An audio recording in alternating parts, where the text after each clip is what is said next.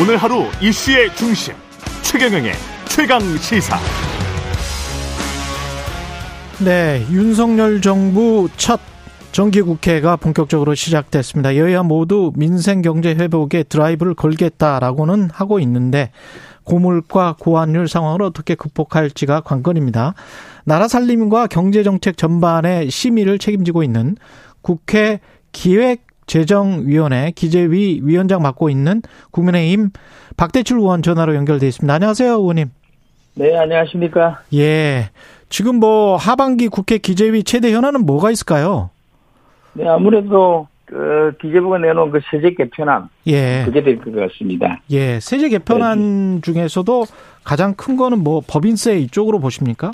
네, 법인세 문제가 아무래도 제일 저 어, 더불어민주당 측에서도 좀 강한 반대가 있으니까요. 좀 예. 어, 뜨거운 현안이 될 것 같습니다. 법인세 문제부터 그러면 이야기를 해볼까요? 그 민주당에서는 지금 법인세를 네네. 이렇게 내리는 게 맞냐, 뭐 이런 지금 주장인 것 같은데 어떻게 보세요? 부자 감세라는 주장도 하고 있는 것 같고. 네, 물론. 근데 그이 법인세 문제는 부자 감세라든지 또 예. 기업 오늘 배불리기다. 뭐 이런 차 시각에서 본 문제는 아니다고 생각을 합니다. 예. 예. 이 법인세는 이 법인만이 부, 담하는 세금으로만 볼 수 없거든요. 예를 들어서 근로자는 임금을 통해서 또 소비자는 상품 가격을 통해서 또 주주는 배당적으로 이 법인세가 이게 오르고 내리고 하는 그 영향을 전반이 다 받습니다. 그렇기 때문에 이 문제는 양질의 일자리는 기업이 만든다는 그런 기조 아래서 기업하기 환경을 만드는 기업 투자 활력을 높이는 차원이다. 그래서 이를 통해서 투자나 성장의 그런 선순환 구조로 만드는 것이다. 이렇게 봐, 봐주시는 게 좋을 것 같습니다. 예. 그, 특히, 이, OECD와 비교해보는 게 어떤 좋은 기준이 될 수 있을 거라고 봅니다. 저는, 어, 지금 우리나라 법인세가 OECD 국가들 비교했을 때도 훨씬 높은 수준입니다. OECD는 평균 21.2%인데, 재고세율이. 우리나라는 25%거든요. 그리고 또 OECD 국가들은 이 최근에 들어서는 법인세를 계속 인하하는 추세입니다. 각국이 반도체라든지 전략 산업을 적극적으로 지원 육성하지 않습니까? 그래서 그런 세계도 우리도 글로벌 스탠더드에 좀 맞출 필요가 있다. 그래서 이런 부자 감세라든지 그런 이분법적 접근은 바람직하지 않다.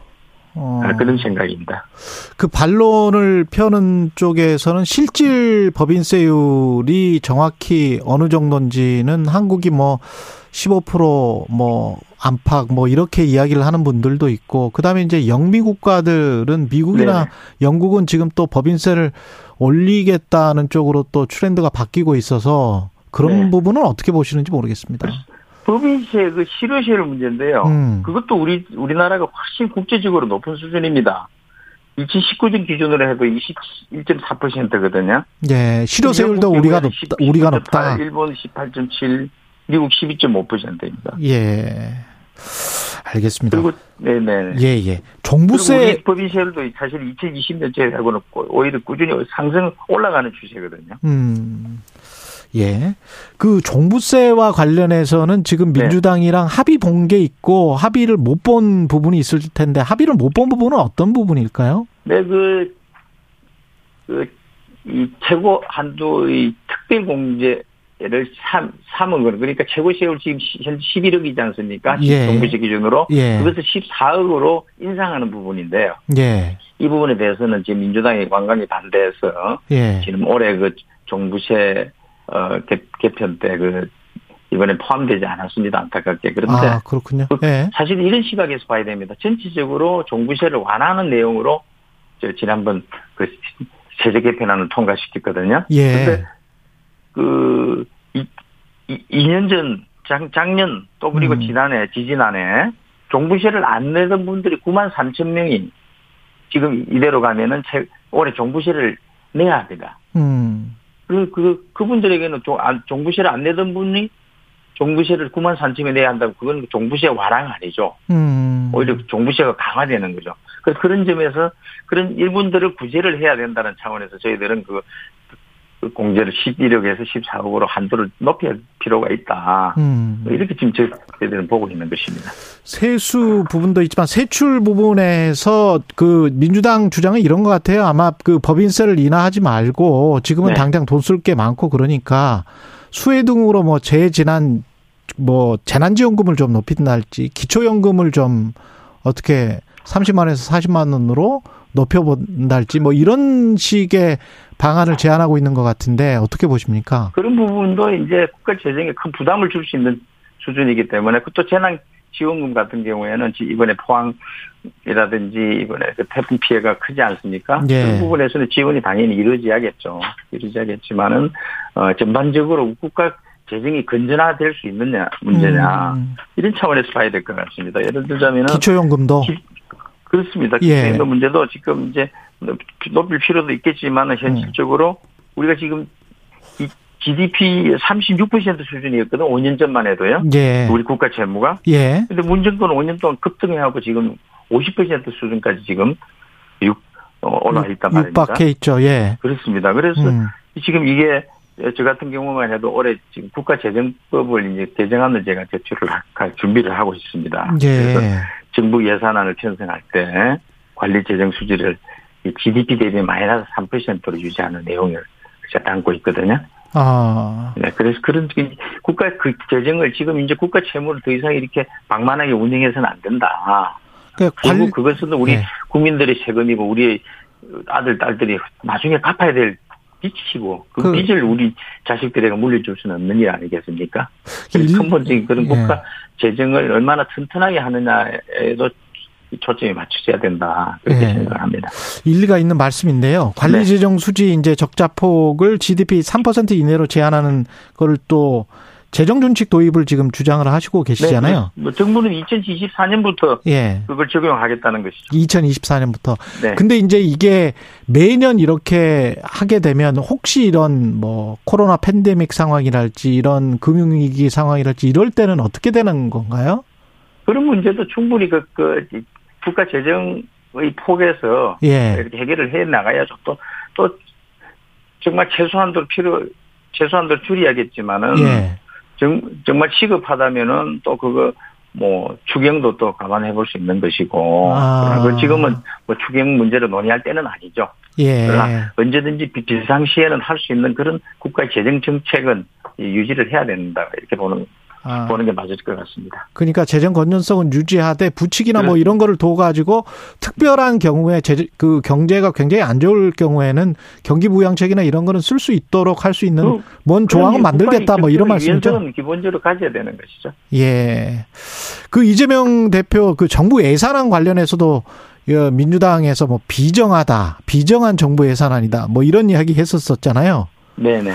어, 야당 협조가 특히 이제 기재위는 필요할 것 같은데 어떻게 네. 보세요? 저 이게 뭐 저 기본적으로 민생에 필요한 정책 이번 정기국회도 민생국회가 돼야 되는 것이고 음. 민생에 필요한 예산은 충분히 확보가 되어야 되죠. 그러나 이것을 포퓰리즘적으로 접근하는 것은 바람직하지 않다. 지나치게 지난 5년간의 그런 이 나쁜 성적표가 포퓰리즘적으로 접근해서 우리 국민들이 이 세금을 결국은 이 빚을 늘려놓은 그 현실을 좀 감안을 해야 될 것 같습니다. 예. 지난번에 한미 정상회담 전에 국민의힘 송일정 정책위 의장도 통합사업 관련해서 뭔가 좀 진행이 되고 있다 이런 말씀을 해서 언론에 보도되기도 하고 그랬었는데 네네. 한미 통합사업 관련 그 대선은 어떻게 좀 진척이 되고 있는 건지 지금 환율이 좀 안 좋으니까요. 네네. 어떻게 보십니까 이 문제는? 지금 현재 아직까지는 통화수업 수업가 크게 필요하지 않다는 게 아마 정부 입장인 것 같습니다. 아, 근데? 예. 이게 통화 수업가 필요하지 않다 그러면 이 통화 수업 자체를 반대하는 것처럼 비춰질 수도 있거든요. 음. 그- 그런 점은 또, 또 조심을 해야 되는 게 아닌가. 필요하면은 통화 수업은 언제든지 할 수 있다. 그런 메시지를 항상 확보해 놓는 거. 다만 지금은 아직은 때가 아니다. 적기를 찾아야 된다. 적기를 놓치지 않는다. 그래서 우리 경제는 심리라고 하지 않습니까? 예. 그래도 필요하면 언제든지 우리가 꺼내, 꺼낼 수 있는 카드다. 그런 메시지 내는 것도 우리는 검토는 한번 해볼 필요가 있지 않느냐. 다만, 현재로서는 유동성 관련 지표가 음. 그렇게 크게 나쁘지는 않다.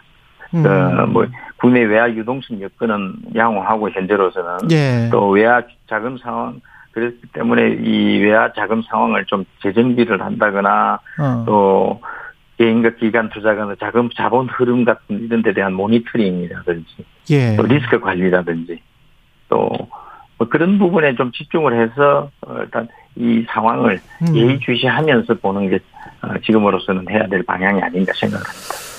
그 말씀도 맞는 것 같습니다. 제가 오늘 네. 아침에도 한국 CDS 프리미엄 차트를 보고 왔는데 네, 그렇게 위험한 상황은 아니고 네, 뭐 그- 많이 떨어졌더라고요. 예, 예. 7월보다는 많이 떨어졌는데 네, 네, 그럼에도 불구하고 이제 환율이 너무 높으면 수입 물가랄지 뭐 이런 것들 그다음에 서민 경제가 좀 힘들어지는 측면이 있기 때문에 네. 그럼 미국에서 뭐- 좀 받아줄 수 있다면 뭐 추진을 그 해보는 게 낫지 않을까요? 네, 지금 이, 그, 환율 문제 같은 경우에는, 예. 어, 미국의 이제 이 자이언트 스텝, 급속한 이 금리 상승이 있지 않습니까? 예. 자이언트 스텝이라든지 또 글로벌적인 이런 달러 강세, 그 이런 데 기인하고 있는 거거든요. 그래서 음. 지금은 이 외환 자금 상황을 실제하게 좀 재정비하는 것은 필요하다고 봅니다. 예, 알겠습니다. 그리고 민생 영수회담 또는 뭐 이재명 그 민주당 대표 측은 뭐 여러 가지 지금 제안 뭐 여러 사람이 만나도 괜찮다 다당이 네. 다 만나도 괜찮다 이런 제안을 지금 다섯 번째 하고 있는 것 같은데 네. 어, 어떻게 생각하세요? 이거는? 네, 뭐 어제 보니까 그저 대통령실에서도 음. 이번 그저 조문 순방을 하시지 않습니까? 우리 여전히 예, 예. 그 다녀오셔가지고 어 여야 또 원내 대표까지도 포함 필요한 포함하는 그런 어 해동을 추진하겠다 뭐 이런 아. 입장을 내놓은 것 같더라고요. 그렇군요. 기본적으로 예. 대통령과 여야가 이렇게 머리 맞대는 것은 음, 협치에 좋은 일이고 바- 바람직한 일이죠. 예, 여기서 조금 저희들이 또 좀 주목해야 될 부분은 이재명 대표가 다섯 번째 다섯 번이나 말씀하지 않았습니까? 예, 또 이걸 놓고 또 방탄해동이라고도 말도 나오고 있단 말입니다. 그래서 또 이런 부분은 또 좀 어떻게 우리 국민들에게 비춰질지 예. 뭐 지금 대장동, 백현동 개발 비리 의혹이라든지 예, 또뭐 성남 FC 부부 후원금 모금 의혹이라든지 어, 변호사 대납 대납 의혹이라든지 또 어, 그 경기도청 법인카드 또 이런 이런 저 지금까지 저는 이 야당 대표 관련해 가지고 예, 이렇게 많은 사법적인 문제가 대두되는 것을 제가 본 적이 없습니다. 사실은. 음, 그래서 이런 사법적 리스크를 관리하겠다는 차원에서 이런 해동을 추진하는 것이냐. 이런 거는 또 우리 국민들이 어떻게 어. 볼지. 뭐, 뭐 그거와는 별개로 들어, 뭐 그거는 우리 국민들이 판단의 지금 해야 되는 부분이고 저희들은 어, 어, 뭐 언제든지 협치와 대화를 하는 건 좋은 거다. 그런 기본 입장을 가지고 있습니다. 알겠습니다. 국민의힘 상황은 지금 비대위 체제, 정진석 비대위원장 체제로 정- 재정비를 했는데 네. 어제 뭐 어, 법원에서 신문도 있었고 그래서 이준석 전 당대표랑 또 격돌을 했고요. 네. 여러 지금 상황이 좀 그 국민의힘은 아직 완전히 재정비가 된 상황이라 보기는 좀 힘들지요. 뭐 아직은 그렇습니다. 이제 음. 곧 다시 이제 저 새로운 모습 찾아야 되고 또 특히 이제 그동안 우리 국민들에게 바람직한 모습을 좀 보여드리지 못한 부분에 대해서는 예. 아무래도 죄송스럽고 그렇죠. 이 우리 국민들이 5년 동안 참이 진절머리 나게 지금 갈라치기를 보시지 않았습니까? 그래서 그 정권 교체를 이루어주셨는데 어. 이 우리 우리 집권 우리 국민의 힘이 그런 이 내용으로 인해서 좀 한몸이 되지 못하고 예. 그래서 이준석 정부가 새로 탄생했음에도 불구하고 국민힘이 그 걸맞게 새로운 모습을 보여줬나 어. 뭐 이런 부분에 대해서는 좀 깊은 반성이 저도 필요하다고 생각을 합니다. 그래서 음. 지금이라도 어, 새로운 모습 보여드려야 되고 음. 또 그런 새 옷을 입어야 되는 어? 어, 그런 때가 아닌가. 예. 뭐 그래서 사람도 물론이고 마인드도 정책도 이런 알겠습니다. 새 옷을 입어야 된다. 음. 새 옷을 입으려면은 좀 헌옷도 벗어 던져야 된다. 뭐 이런 예. 생각을 갖고 있습니다. 의원님 지금 저 주호영 원내대표 추대론이 초재선 의원들 사이에서 나왔다고 하는데 사실은 의원님도 원내대표 출마설이 강력하게 있었거든요. 아, 뭐 저도 예. 준비는 하고 있습니다, 사실은. 아 준비는 하고 계시군요. 네, 예. 이제 추대로는 일각 뭐 일각에서 일고 있는데 예. 그 흐름이 과연 이 당의 큰 흐름 총의로 모아지느냐 아, 뭐 이런 부분에 대해서 아직 보고 있고 내일 아마 공고가 저 내리지만 아마 내일 공고를 낼 예정인 것 같고요. 모레 예. 이제 후보 등록을 합니다. 그래야 음. 19일 이제 선출하는 의원총회도 예정돼 있는데 예. 뭐 거기서 기본적으로 이, 이 당과 대통령에게 어, 뭐 제가 어떻게 처신하는 것이 도움이 될 것이냐. 음. 또 윤석열 정부의 성공을 위해서는 음. 대통령을 뒷받침 제대로 하기 하는 길이 뭐냐. 예. 뭐 여기서 출발을 해야 될 것 같습니다. 그래서 원내대표는 출마하시는 거네요. 그래서 지금 이제 그 방향으로 보고 있고 예. 제가 조금 전에 말씀드렸다시피 음. 어 이런 추대 추대론의 어떤 당의 당의 총의를 모을 수 있는 단계로 갈 수 있느냐. 예. 아 그게 가장 중요한 것 같습니다. 그 부분에 따라서 예. 어, 저도 그 그에 따라서 저, 처신하려고 생각을 합니다. 알겠습니다. 여기도 그에 따라서 결정을 하고. 예. 음, 알겠습니다. 예, 여기까지 네네. 듣겠습니다. 예. 네네. 박대출 국민의힘 의원이었습니다. 고맙습니다. 네. 감사합니다. 예.